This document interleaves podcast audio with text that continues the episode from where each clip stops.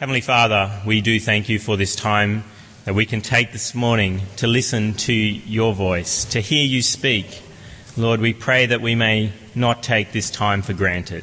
May we be diligent to hear from your word together. And Lord, we pray that your Holy Spirit may impact upon our hearts as we gather around your word. Lord, we pray that we may be greatly blessed as we take this time to hear you speak to us. And we pray this in your Son's name. Amen. Well, when you think of trees, do you think generally positive thoughts or negative thoughts? When I was a child, I think I thought more positive thoughts than negative thoughts regarding trees uh, because I was a little boy who loved to climb trees. And there were a few trees around the property where I lived. I grew up as a minister, uh, a minister's son. And that meant the church property was my, considered my property as well. And there were a large number of pine trees on the uh, church's property that I used to love to climb. I knew each of them very well and would climb up them as a little boy. And so I thought trees were wonderful. But then I grew up and uh, as you start to, when you get older, you care about different things, and uh, there's trees can be considered still good to me, but also can be a bit of a nuisance depending on how they're behaving to your property. And so there's a tree in our uh, neighbour's property here at Drummoyne, uh, which is a big gum tree and it drops leaves all year round. It drops sticks all year round. It drops gum nuts on children's heads all year round. And so it can be a bit of a pain there. It's a lovely gum tree, I should say. But uh, it's the consequences of having such a tree uh, close to your backyard uh, that can make you think negative thoughts about trees. Well, this morning we're going to be looking at trees and what the Bible says about trees, and particularly when people die upon trees, and whether trees then are considered negative or positive in light of what the scripture says about people who die on trees. And so we're going to be looking firstly at Deuteronomy chapter 21. Deuteronomy chapter 21, so I encourage you to turn there page 192, page 192 of the Black Church Bibles. And the first thing that we learn this morning comes from Deuteronomy chapter 21, verse 22 and verse 23. And that is that anyone who was hung on a tree was under God's curse. Anyone who was hung on a tree was under God's curse. If you want to see my main points, they're there on the back of the church bulletin, and there's some space there for you to take notes if you are the note taking kind of person. And the first is that anyone who was hung on a tree was under God's curse.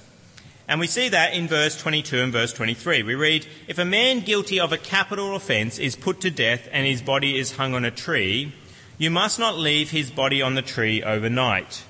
Be sure to bury him that same day, because anyone who is hung on a tree is under God's curse. You must not desecrate the land the Lord your God is giving you as an inheritance. The first thing we notice from verse 21 is that there are offences that were committed in Israel that were deemed to be worthy of capital punishment. Verse 22 says, If a man guilty of a capital offence, meaning that someone should be put to death for breaking God's law. And in the law of God, there are a number of offences that are listed as capital offences. Uh, examples come from Leviticus, uh, no, Exodus chapter 21, Exodus 21, which is found on page 75. Flip with me back there just for a few moments. Page 75, Exodus 21, which is part of a major list of God's laws. Exodus chapter 21, verse 75, and I'll read from verse 12. And so we're looking for offences that result in a capital punishment. Verse 12, Exodus 21 says, Anyone who strikes a man and kills him shall surely be put to death. However, if he does not do it intentionally, but God lets it happen, he is to flee to a place I will designate. But if a man schemes and kills another man deliberately, take him away from my altar and put him to death. Anyone who attacks his father and his mother must be put to death. Anyone who kidnaps another and either sells him or still has him when he is caught must be put to death. Anyone who curses his father or mother must be put to death. Here we see just a, a, few of the commands that are given in the Bible where if you break them, you are worthy of death. How was the death to be administered? Well, stoning was the most common, and we see an example of that in the passage that we just looked at in Deuteronomy chapter 21. Deuteronomy 21, and if you just go back uh, to verse 21 of chapter 21 of Deuteronomy, page 192, you see the command given as to how you deal with a profligate son. And it says in verse 21 Then all the men of his town shall stone him to death you must purge the evil from among you. All Israel will hear of it and be afraid. Stoning was one of the most common ways, but other times the way that you were to put someone to death for a particular crime was not listed as to how you were to administer that death. Sometimes people would be hung, which of course is implied in verse 22 of Deuteronomy chapter 21. If a man guilty of a capital offence is put to death and his body is hung on a tree, you must not leave his body on the tree overnight. Now, there's nowhere in the law that actually prescribes hanging someone on a tree, but it was a common practice in the ancient Near East. Other tribes that were in that area would hang people on trees. Why would they do that? Why would you hang someone up on a tree to put them to death? Well, firstly, it deters others. If you've got someone who's committed a crime and you put them to death and bury them, the impact of their death is short lived.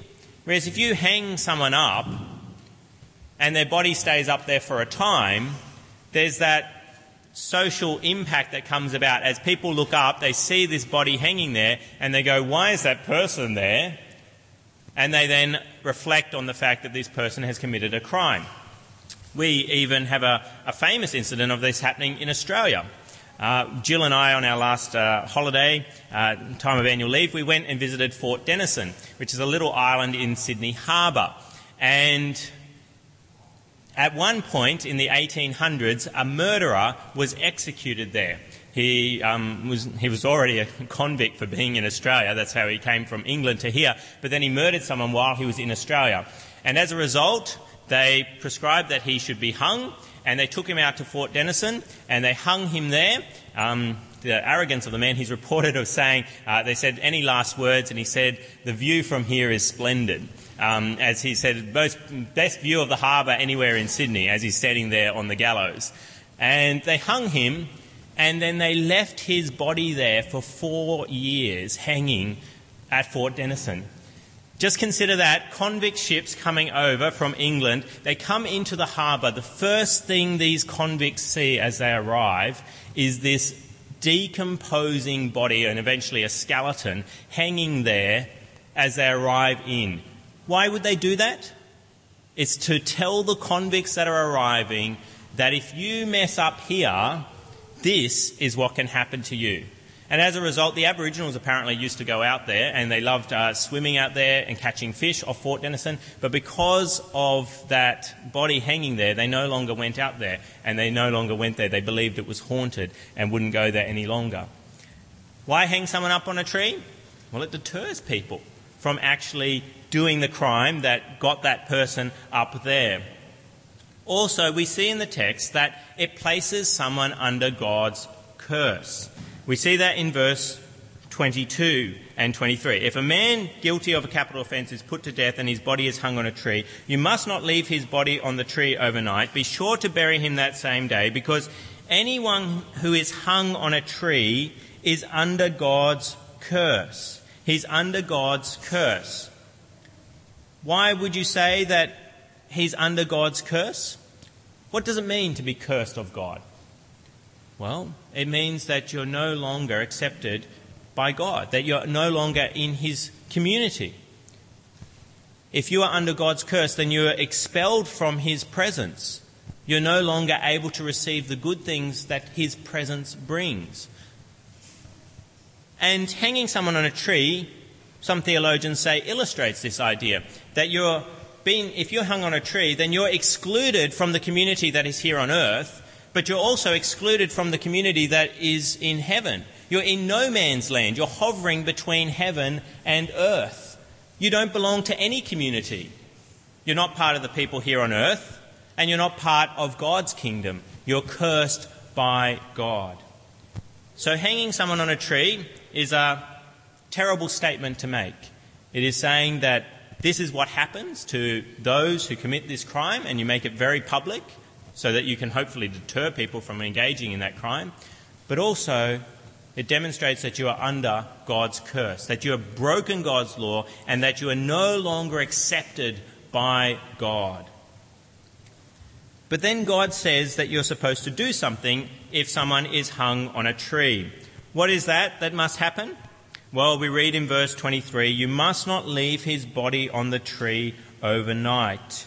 Be sure to bury him that same day, because anyone who's hung on a tree is under God's curse. You must not desecrate the land the Lord your God is giving you as an inheritance. Why would God want the person who is hung on a tree to be buried that same day? Well, some people would think, oh, it makes sense that in a hot climate like Israel, it would be quite a stench that would start to happen if you hung somebody up, and particularly if you did it in a very public place. You did it in the town square or you did it just outside the town near a roadside. It wouldn't be pleasant to walk past a decomposing body there. Uh, the sight plus also the stench.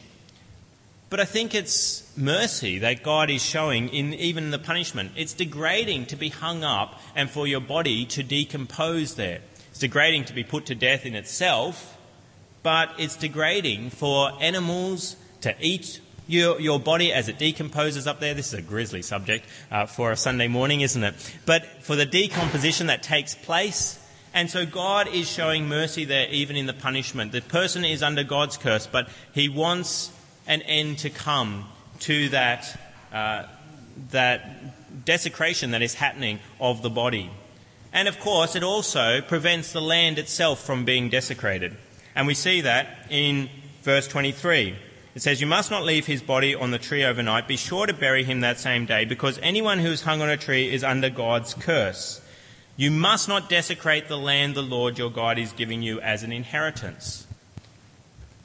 If you leave someone hanging on a tree, you end up desecrating the land. How do you desecrate the land? How do you make it unholy? Well, dead bodies are again and again said to be in the scriptures to make someone unclean. In the Old Testament, the, there's so many things that make you unclean, and touching a dead body makes you unclean. And so, if you have this body dangling there, it's always seen to be sort of there in the area, making the whole area unclean. Plus, you've got to remember that the person is under a curse, not the land. And why would you want the people of the land to be cursed with seeing a body all the time. That you've got this body hanging up there. It's the person who committed the crime, not the community. And so God is saying you're desecrating the land if you leave the body hanging up there. You must be sure to bury it instead. Why is it so important that they don't desecrate the land? Well, it's because you will be removed from the land if you desecrate it. That's what happened to the previous inhabitants of the land. Flip with me back to page 115. Page 115, which is Leviticus chapter 18. Leviticus 18. After God has given a whole bunch of laws to the people, he then makes this comment in verse 24 of Leviticus 18, page 1115. Verse 24, we read, Do not defile yourselves in any of these ways, because this is how the nations that I am going to drive out before you became defiled.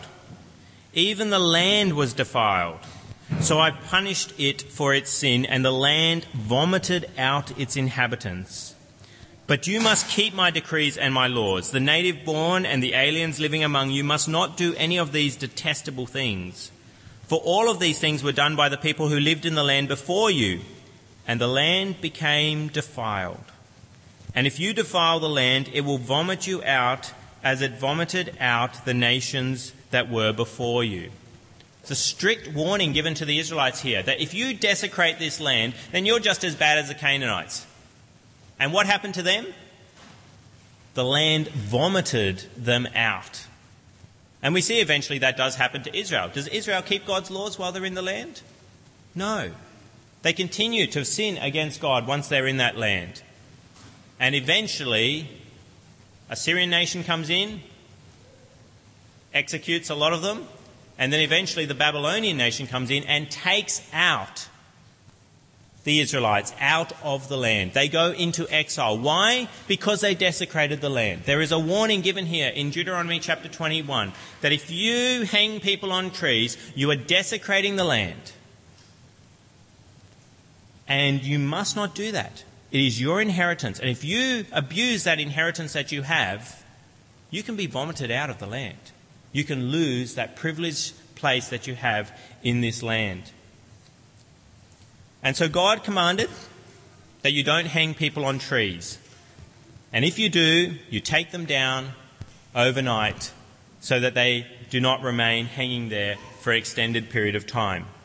And this happened in the Old Testament. We see the Israelites seeking to do this at one point. Uh, there's quite a famous incident of it in 1 Samuel chapter 31. Flip with me there, page 293. Page 293. 1 Samuel chapter 31. Samuel is, of course, about the rise of King Saul and the decline of King Saul and the rise of King David. And at the end of 1 Samuel, you have this big battle that happens between the Philistines and the Israelites under the leadership of King Saul, and King Saul is killed. And then we read in 1 Samuel chapter 31, verse 8, after the Israelites had been defeated in battle by the Philistines, verse 8, 1 Samuel 31, it says, The next day, when the Philistines came to strip the dead, they found Saul and his three sons fallen on Mount Gilboa. They cut off his head and stripped off his armour, and they sent messengers throughout the land of the Philistines to proclaim the news in the temple of their idols and among their people. They put his armour in the temple of the Ashtoreths and fastened his body to the wall of Bethshan. When the people of Jabesh Gilead heard of what the Philistines had done to Saul, all their valiant men journeyed through the night to Bethshan. They took down the bodies of Saul and his sons from the wall of Bethshan and went to Jabesh, where they burned them.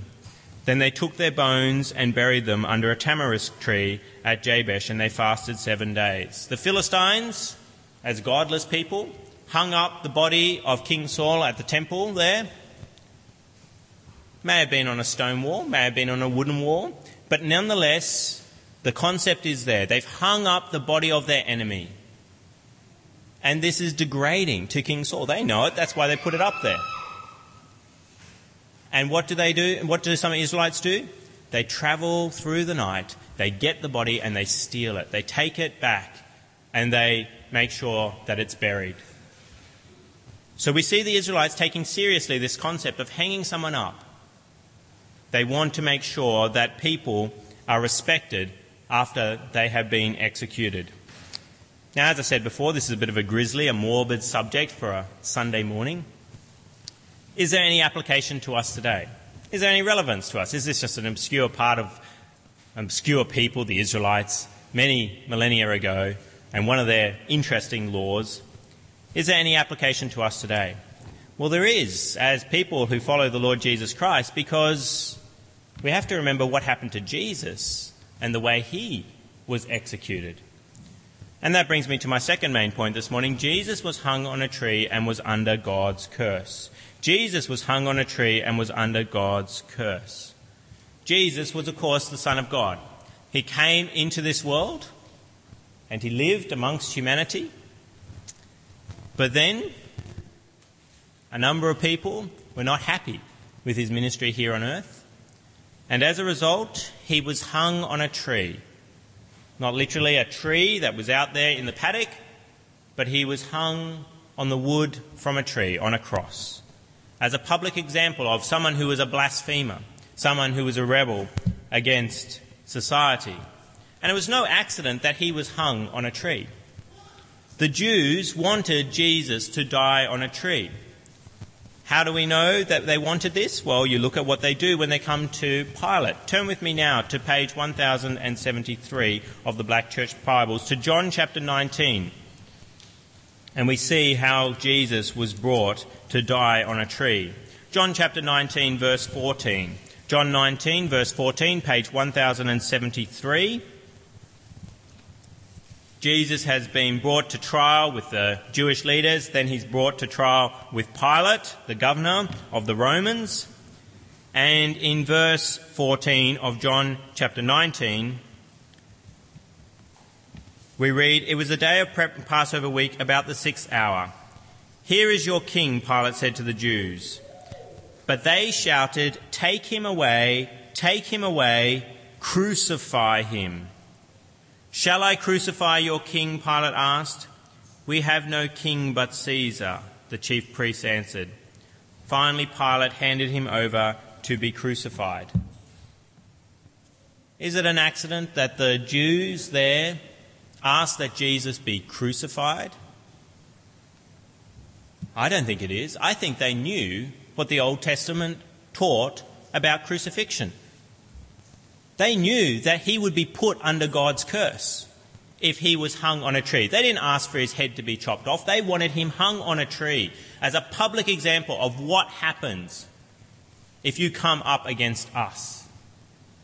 And when they cry out, crucify, crucify, they may as well be saying, curse him, curse him. We want him under God's curse. And so then we see that's what happens. Pilate hands him over to be crucified. The soldiers take charge of Jesus, and carrying his own cross, he went out to the place of skull, which in Aramaic is called Golgotha. Here they crucified him, and with him two others, one on each side, and Jesus in the middle. So Jesus was then crucified as a person who had rebelled against the leaders of that day.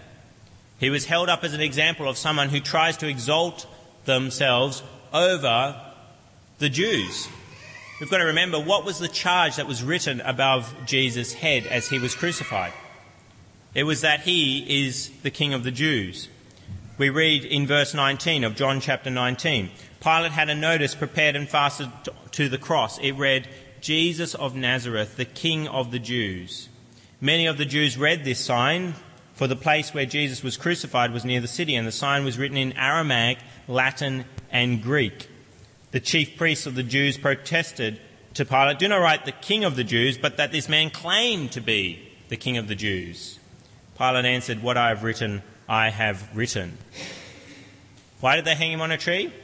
Public example. And they put the charge above him. And they put it in three languages so that everybody would be able to read it. They put it in the official language of the Roman Empire, Latin. They put it in the common language of the Roman Empire, Greek. And they put it in the common language of the Israelites, Aramaic. So no one would miss the point. This is what happens to someone who claims to be our king. And this is what the Romans do to someone who claims to be king of the Jews without their authority saying that he is king. Here we see Jesus held up as a public example of a sinner, someone who is under God's curse. But why would Jesus allow that to happen? If he is the Son of God, if he is God himself and has all power, why would he allow himself to be crucified and come under the curse of God? Because that's what's happening there. We see a cross and we think it's a good thing. Like if you're traveling and you see a cross sticking up in someone's window or on a building, you think it's a good thing, it's a sign of blessing. But the Jews didn't see that. They saw a cross and they saw a sign of a curse, someone who is cursed of God. No wonder the Jews later in the New Testament are said to stumble on the subject of the cross. 1 Corinthians 1 verse 23 says, Paul says, But we preach Christ crucified, a stumbling block to Jews why did the Jews stumble on the subject of the cross?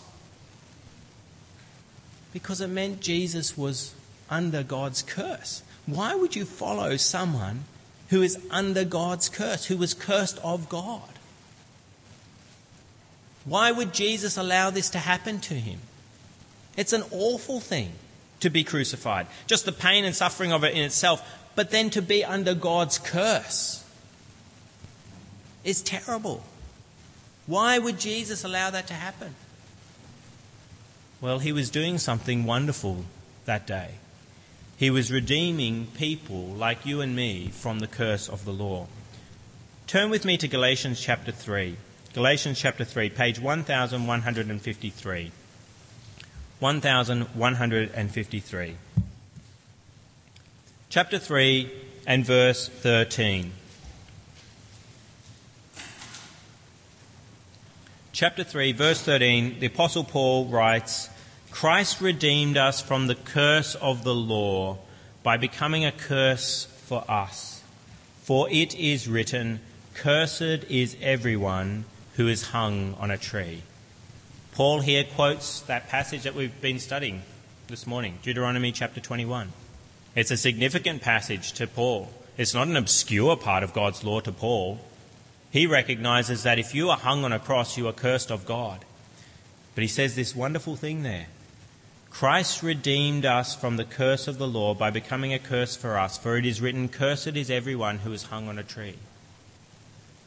Paul knows that if we are sinners, we are under God's curse. The punishment for sin is ex- exclusion from God. One day we will be excluded from God's presence because of our sin. We will be cursed of God eternally. Unless Jesus redeems us from that curse, we deserve to be cursed for our sin against Him, against God, for not keeping the law of God unless Jesus redeems us from that curse. We see that we're meant to be cursed in verse 10 of uh, Galatians chapter 3. Galatians chapter 3, what does it say? All who rely on observing the law are under a curse. For it is written, Cursed is everyone who does not continue to do everything written in the book of the law. We have God's laws before us, summarized in the Ten Commandments usually. And you are cursed if you do not continue to do everything written in the law. And as we look at our own lives, we see that we have not done everything in the law. And so as a result, we are under God's curse. And verse 11 then says, Clearly no one is justified before God by the law, because the righteous will live by faith. No one keeps the law, and so no one is justified by the law. Instead, if we are to be right with God, it must be because Jesus took the curse for us. He redeemed us from that curse that we deserve for our sin. Now, how does that happen for you? How can Jesus take the curse for you? What do you need to do to have Jesus die on a tree for you so that you don't have to die on a tree for your own sin? So that you are never excluded from God and His presence and His blessings. Well, it comes by faith. What do we read? In verse 11 there, clearly no one is justified before God by the law because the righteous, those who do right, will live by the law? No, by faith. If you trust that Jesus Christ died for you, then he takes the curse that you deserve. You deserve to be cursed by God because you have not continued to do everything written in the law of God. But if you trust that Jesus died on your behalf as a substitute for you at the cross, then you are redeemed from that curse. You are set free from the curse of God, and you receive the blessings of God instead of the curses of God. That's what it says to us in verse 14. After it talks about in verse 13 of Galatians chapter 3 that Christ has redeemed us from the, the curse of the law. What does it say in verse 14? He redeemed us, Jesus redeemed us, in order that the blessing given to Abraham might come to the Gentiles through Christ Jesus, so that by faith we might receive the promise of the Spirit. Great blessings were promised to Abraham. But we have sinned. How can we have those blessings? By faith, we can have those blessings. By faith that Jesus was cursed on our behalf, we can have the blessings of Abraham. We can have the Holy Spirit come and live in us because of what Christ Jesus has done for us. And we have it, as it says there again in verse 14, by faith. If you're not a Christian and you're here this morning, I encourage you trust in Jesus today. Otherwise, if you are living by the laws of this land, the laws of your own heart, the laws of God, you will become under a curse because you can't keep them. How often do you set laws in your own life and then you break them anyway? Let alone the laws that God has given us. You are under a curse. Don't be under a curse any longer. Trust that Jesus died on your behalf so that the curse is lifted. And then the cross, instead of being a sign of God's curse to you, becomes a sign of God's blessing. Remember, I said before that the Jews stumble at the cross. Why? Because it's a sign of God's curse. They know Deuteronomy 21. But for Christians, it becomes a sign of God's blessing, it becomes a symbol of the power of God. That passage that I read from 1 Corinthians 1 23 and 24, where I said that the Jews stumble. What does it say next? Verse 23 of 1 Corinthians 1 says, But we preach Christ crucified, a stumbling block to Jews and foolishness to Gentiles, but to those whom God has called, both Jews and Greeks, Christ the power of God and the wisdom of God. The cross then becomes a sign of God's power to redeem you from that curse that you deserve, a sign of God administering His blessing to you. It's not then surprising that the cross has been taken up by Christians and put on different things, because it then illustrates to them that Christ has paid the curse for them. For Jews, it's a sign of cursing. For the Christians, it's a sign of blessing because of the one who was cursed for them. So if you're not a Christian, I encourage you trust in Jesus and have the blessings of God, the power of God known in your life today. And if you are a Christian, do you remind yourself of the fact that the curse has been lifted, that you once were under God's curse, but now you are not by faith. All you had to do was trust. And now you are no longer under the curse of God, you are under the blessing of God. How do you respond to this truth that you are under God's blessing rather than under God's curse. That the curse has been lifted. Are you eager to learn more about the cross, to plunge into the depths of the meaning of the cross? Are you eager to tell others this marvelous news that the curse has been lifted because of the cross? Are you eager to serve God all the more fully as a result of the curse being lifted? After the service today, we're going to have church lunch together.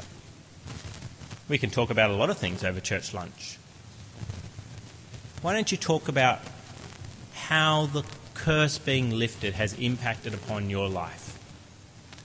Maybe you feel a bit too nervous to share that yourself. Well, then ask somebody else at the table and make them nervous. Ask them how the curse being lifted has made them a different person. Have they seen an impact in their life? because they know that Jesus was hung on a tree and was therefore under God's curse, and He did it for them. And see whether they can come up with any ideas as to how that has impacted their life. If they are a believer in the Lord Jesus Christ, then there will be an impact. There always is an impact because it's marvelous news, it's good news. The curse has been lifted because Christ was cursed for us. Let's come to God in prayer. Let's speak to Him. Father, we thank you for your word. We thank you for what it tells us about the curse of yourself upon your Son. It was no accident that he was put on a tree. He was cursed so that we could be set free. He redeemed us from the curse of the law by becoming a curse for us. Lord, we pray that everyone in this room may trust that Jesus Christ was cursed on their behalf. May they no longer live under the curse of your law, under your curse, and one day be excluded from everything good as they're excluded from yourself. We pray that everyone here may trust that Christ died on their behalf. And we pray for us who have trusted in Christ for many years. We pray that the curse being lifted may not become a matter that is insignificant to us any longer. But Lord, we pray that it may be significant to us every day. May we live as people who have been redeemed from the curse. And may that give us a joy and a delight in the cross, an eagerness to share it with others, and an eagerness to serve the one who has set us free. We pray this in Christ's name. Amen.